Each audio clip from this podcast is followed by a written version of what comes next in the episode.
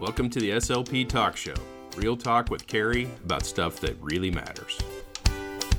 Hey, it's Cari, your fast talking, speech therapy loving host. While you are driving, cleaning, exercising, or whatever it is you do while listening to podcasts, I'm going to be chatting about pediatric speech therapy stuff.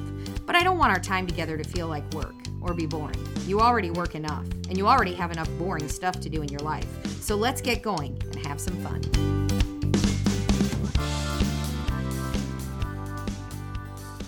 Well, well, well, if it isn't the 10th episode of SLP Talk Show. Can you believe it, Jim? We've done this nine times and we're doing number 10 today. Number 10.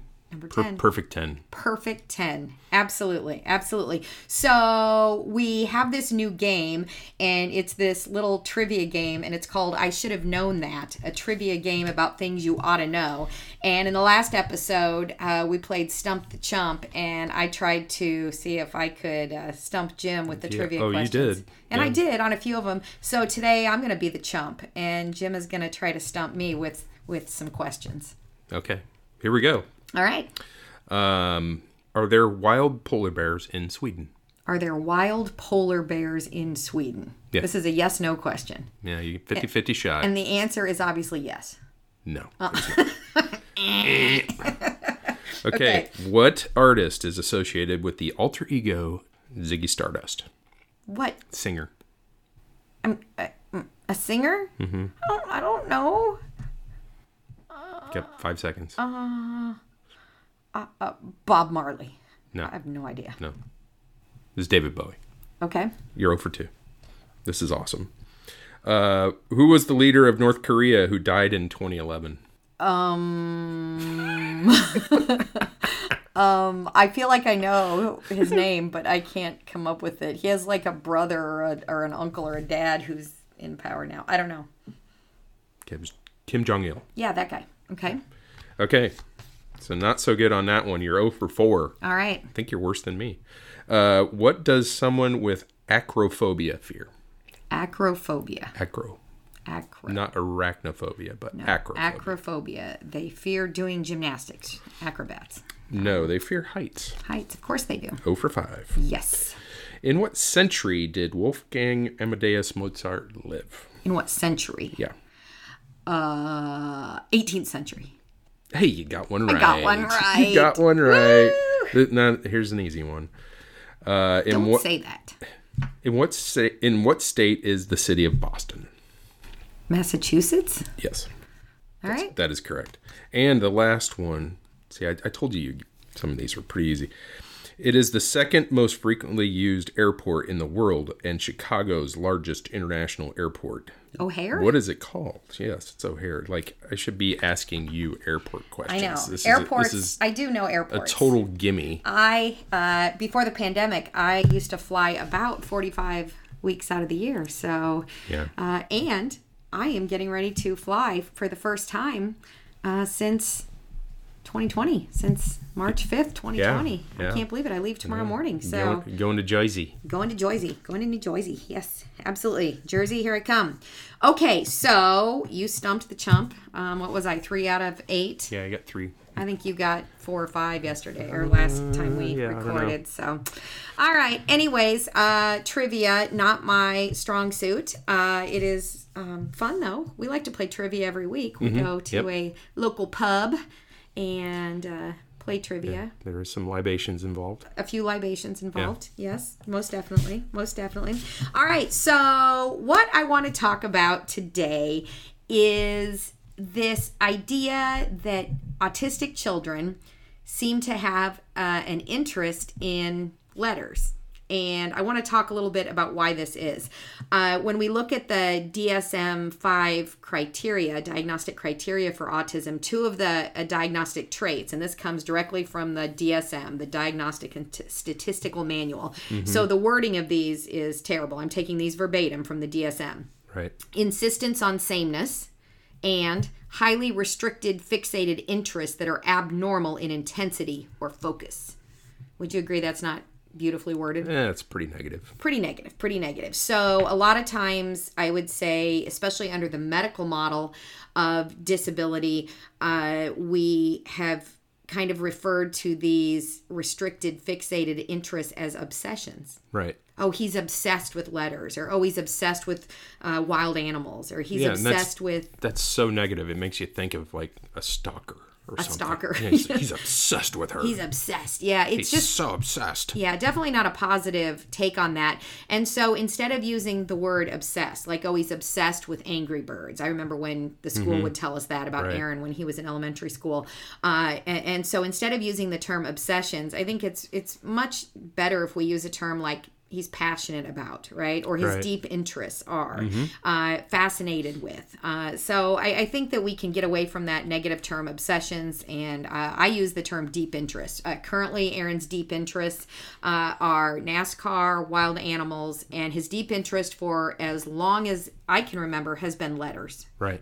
He's yeah. always been very fascinated with letters. So I want to talk a little bit about my theory as to why uh, autistic children are so interested in letters. And this is just my theory. I have been a speech language pathologist for over two decades and have been working in early intervention for much of that time, working with very young children uh, under the age of 3 And this is my theory. Are you ready for this, Jim? Yep. Okay. I'm ready. Um, my theory is that autistic children have a deep interest in letters and oftentimes numbers, shapes, and colors as well. And my theory is it's because those are all static concepts. yeah. Meaning they don't change. They're not variable. So an A is always an They're A. constants. They're constant. A four is always four. Blue is always blue. And a circle is always a circle. And so there is some safety in in the familiar and Right. and i think that's why in general uh, when we think about our son aaron um, he's always struggled with things that are new i mean how long have Mm-hmm. Yep. i described aaron by saying he doesn't do new Right. right and so that goes back to the if you look at the diagnostic trait from the dsm insistence on sameness right? Right. so that we look at that as oh that you know as if it's a negative well i don't know that it's it's a negative it's just simply different it is right autistic children uh, autistic individuals uh, like routines they Right. like things to be constant they don't do new Right. Because it's safe. there's safety in that familiar absolutely and so when i think about you know back to when aaron was very young and we would try to engage him in the social activity of trick-or-treating and you remember how traumatized he would be by the halloween costume. My and it gosh, took yeah. i mean the meltdowns were of epic proportion. And it took me um, quite a while to really figure out how uh, i mean us we really had to problem solve this. When we started understanding sensory you know and trying to figure out how could we make this activity not new. So i started buying his halloween costume earlier like september. And i can remember old navy would always get their halloween costumes in first. And so the first year we started this kind of planning ahead i bought him a chicken suit. Do you remember that chicken suit from old navy? It was adorable. It was i mean this giant chicken suit. I don't know. It was so cute. So literally we hung it in the living room like artwork you know on the wall. I, we hung it from some hanger somewhere. And every day um, i would point it out to aaron and i would say aaron that's your chicken suit. You're going to wear that on um, october 31st and he was always a very polite refuser. He would look at it and go no thank you. And Yep, he would walk away exactly that's what he said. exactly what he would say there. Uh, no, thank you. no thank you. And but it was there and it hung there for at least 30 days. And so this chicken suit became not new right, because it was familiar to him. And i remember when he came home from school that year and he started taking all his clothes off at the front door and i'm like what are you doing? And he said time for the chicken suit like it was this idea that Yeah. okay i know today's the day i'm putting Right. that chicken suit on. So we did the same thing with new shoes. I would put the new shoes on the stairs. I would say to him these are your new shoes. I would pick some random date on the calendar. You're going to start wearing them on may 15th and he would politely say no thank you but they sat there and then he would on that date whatever date we agreed upon he would literally hand me his old shoes that were too small Right. because he was never going to wear them again like that was not an option now because now Right. it's time for the New shoes. the new shoes. And so he's always been very systematic like that. And Don't you think though that when you did that, when you put, you know, prepared him like that, that you created the sameness? Well, that's why we did it. Yeah, we made things not new, and that's Yeah. really the strategy I share with families now. Is if there's an upcoming uh, event that doesn't happen very often, and you want to prepare for it. Things like birthday parties used to be so traumatic for Aaron. I mean, so traumatic. But we started preparing him for it, you know, and we also started um, uh, really teaching him to self advocate. And he got to where he would we would ask him, "Can we sing Happy Birthday to you?" And he would say no. He was traumatized by the happy birthday song Right. very startling out of the blue so we would ask him and i remember it's just been a few years ago um, we were actually living at the other house and i asked him buddy do you can we sing happy birthday to you and i remember he thought about it and he said you can whisper it so you me whitney and Allie, we sat around the table and we were like happy birthday Yep. to you Yep. and that was the first time in like a decade that we were and, able and I to think sing that's to him I think that's great that that's the and we did it the way he wanted Mm-hmm. because otherwise if you're forcing him to endure it yeah. you're doing it for yourself not for him. And that's it. And that's why you know sometimes i think back you know did he need to go trick-or-treating? You know i think that was more for me. I wanted the mm. cute pictures. It's what society says. Something to put on Facebook. it, yeah exactly exactly. So things are different now. And if you have followed me for any amount of time on social media you know that aaron's favorite holiday is Halloween. He loves Halloween, but he does not have any interest in dressing up. He, for the past, what do you think, Jim, five years, he was able to say to us, I want to hand out the candy. Yeah. He loves to have the kids come up and he loves to see their yeah costumes he likes their costumes and he wants to watch and participate, but he wants to be in charge of the candy. So he When I- sits out front with his little table.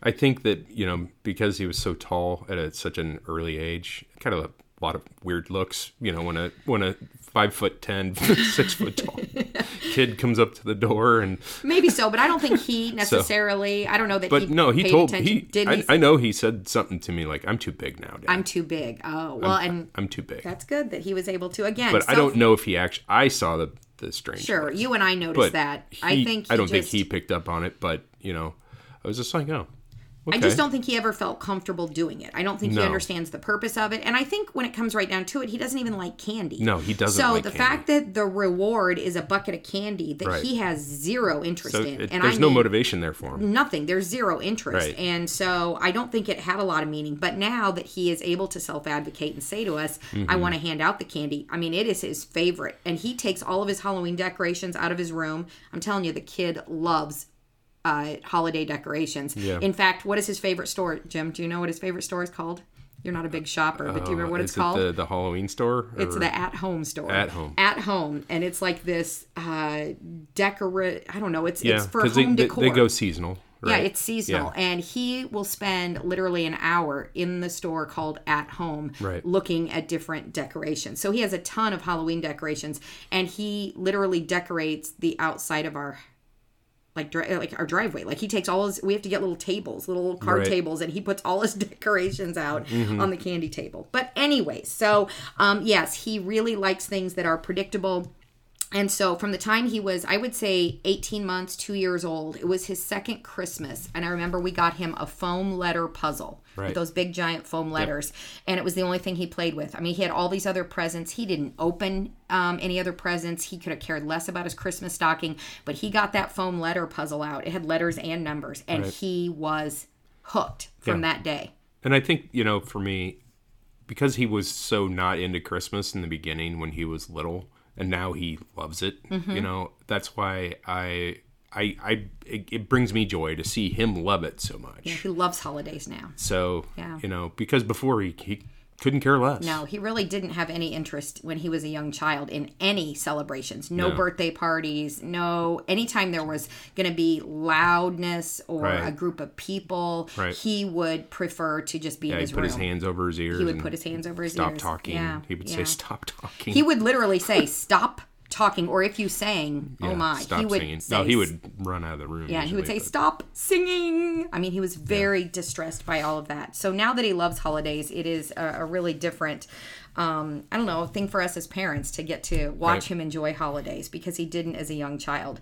So when we talk about his interest in letters, um, I just want you guys to know that one of Aaron's strengths, and we talk a lot um, about following the child's interests and about writing strengths-based goals Mm-hmm. and about starting every conversation, whether it's an IEP meeting or an IFSP meeting or anything you're doing, um, is always talking about the child's strengths. So one of the strengths that Jim and I have definitely noticed in our son over the years is that he has an eye for detail. Oh my gosh, yes. Like, I mean, most people things that most people maybe wouldn't even notice. Aaron not only notices it, but he can describe to you what the differences are, and he will, you know, talk in depth about it. So when it comes to letters at Dollar Tree, I don't know if you're familiar with that dollar store.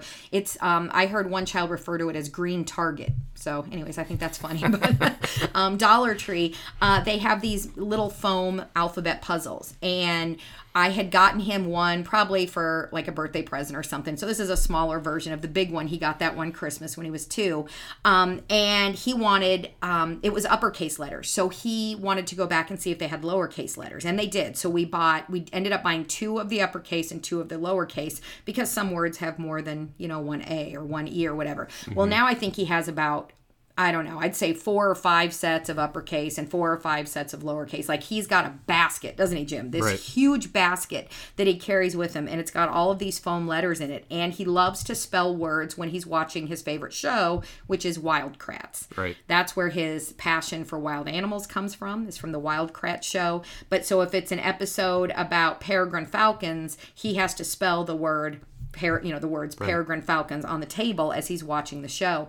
But so in these sets of letters from this letter puzzle they are different versions. They were probably you know produced at different times. And i did not know this. I had to google it. But you know how when you write a lowercase a you know how there's two different ways to write it? Mm-hmm. There's like the kind of what i call like the old fashioned way or whatever. And then there's the the a that's more like in cursive you know that lowercase a that okay. So the the the the unusual one that is hard to write is called the double story A. Did you know that?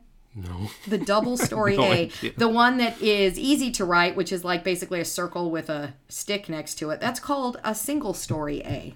Who knew, right? Oh, I knew that one. Oh, you knew that? No, No, you No, did not. Thank you. So, anyways, when Aaron saw the double story A for the first time, he said, Oh, this one's rare. So he calls that the rare A. Rare is one of his favorite words, isn't Yeah, it? He yeah, talks that's- about things that are Yeah. rare quite frequently now. The other thing he notices in his lowercase letters is he doesn't know the term serif and sans serif, but you know those two different fonts where some fonts have a little tail at the end, a little, you know, and he definitely noticed those small features at the end of strokes. So some of his lowercase t's, for example, they don't look like a cross, they have a little tail at the end. And so he definitely notices it.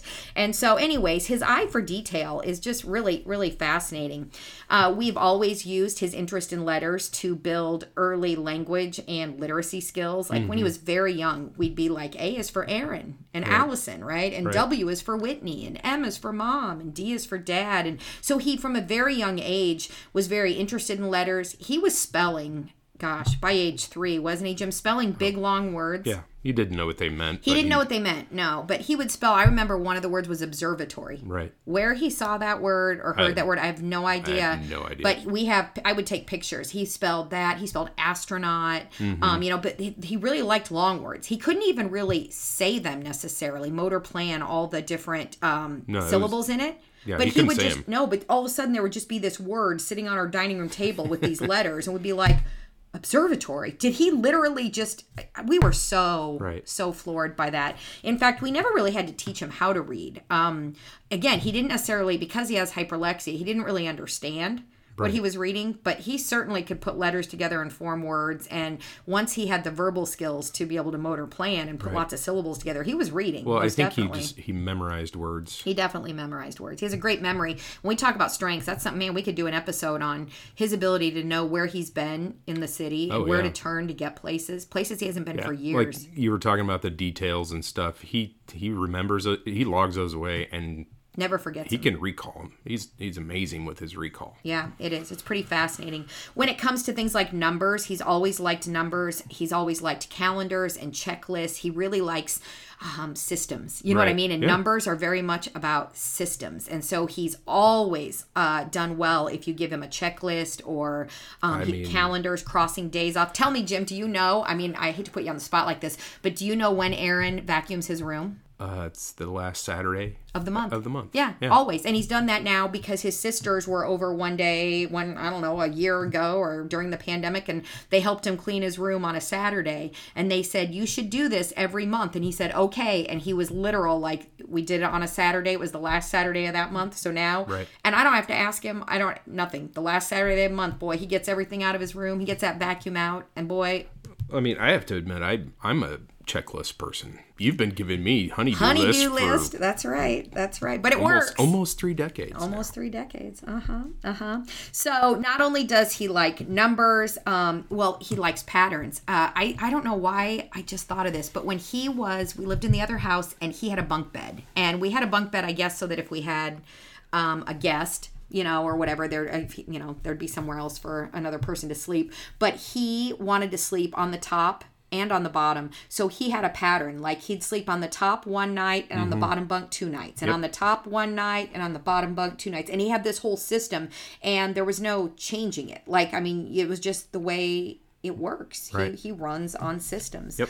Uh, when it comes to shapes, uh, shapes never change either. And when he was little, I remember one of his first out of the blue words was octagon. Right. Because we used to go for walks around our neighborhood, and a lot of the houses in that neighborhood had a little window. Where was it? Like above the front door? Or I, I think yeah, something like that, or, or maybe on a staircase on the side of the house. Yeah, but it was shaped like yeah. an octagon, yeah. and I must have, or you must have, at one point said, "Oh, look, it's an octagon window." Man, we didn't have to say it once, and everywhere we'd go, he'd point out octagon octagon, you yep. know, and he would point that out. Mm-hmm. Um, and then when it comes to colors, he's always been really interested not only in colors but in their names. So like he's very specific, using words like chartreuse, magenta. Right. Indigo, periwinkle, right. um, and you know he loves NASCAR. And you were talking about yeah, he, he well he notices the different paint schemes that they have, and if they're different they from week to week. Yeah, they and he'll uh, he'll talk about you know this. Oh, he's magenta this week. Yeah. Yeah. You know, he's he's got the or he's got the the chartreuse or the periwinkle. Yeah, it's fascinating. and like, he notices okay, if the car even... is painted a little different.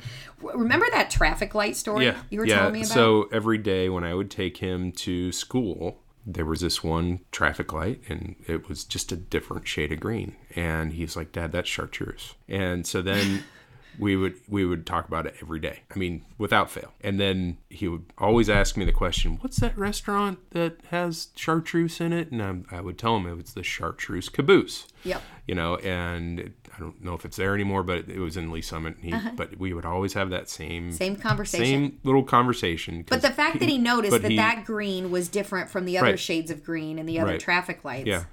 Attention to detail. Yeah, so he's he's always been that way though. Yeah, it's been really fascinating. So from the time he was 2, we noticed some of these things. He's now 17. Right. We still notice, you know, his interest in these concepts that are that are um, static, that never change, right? right? So um, I just I don't know. I just thought it'd be an interesting uh, conversation for us to have because we certainly talk about it, you know, every now and then uh, about his interest in letters, numbers, shapes and colors and mm-hmm. just got me thinking how I think many autistic children, you know, have interest in those. So Anyways, I want to thank you guys for listening to another episode of SLP Talk Show. If you're enjoying the podcast, we would love it if you would leave us a review uh, and certainly follow the podcast or um, subscribe to it, depending on what platform you're listening to. And as you head back to the real world, remember joy is a choice that you make every day when you wake up in the morning.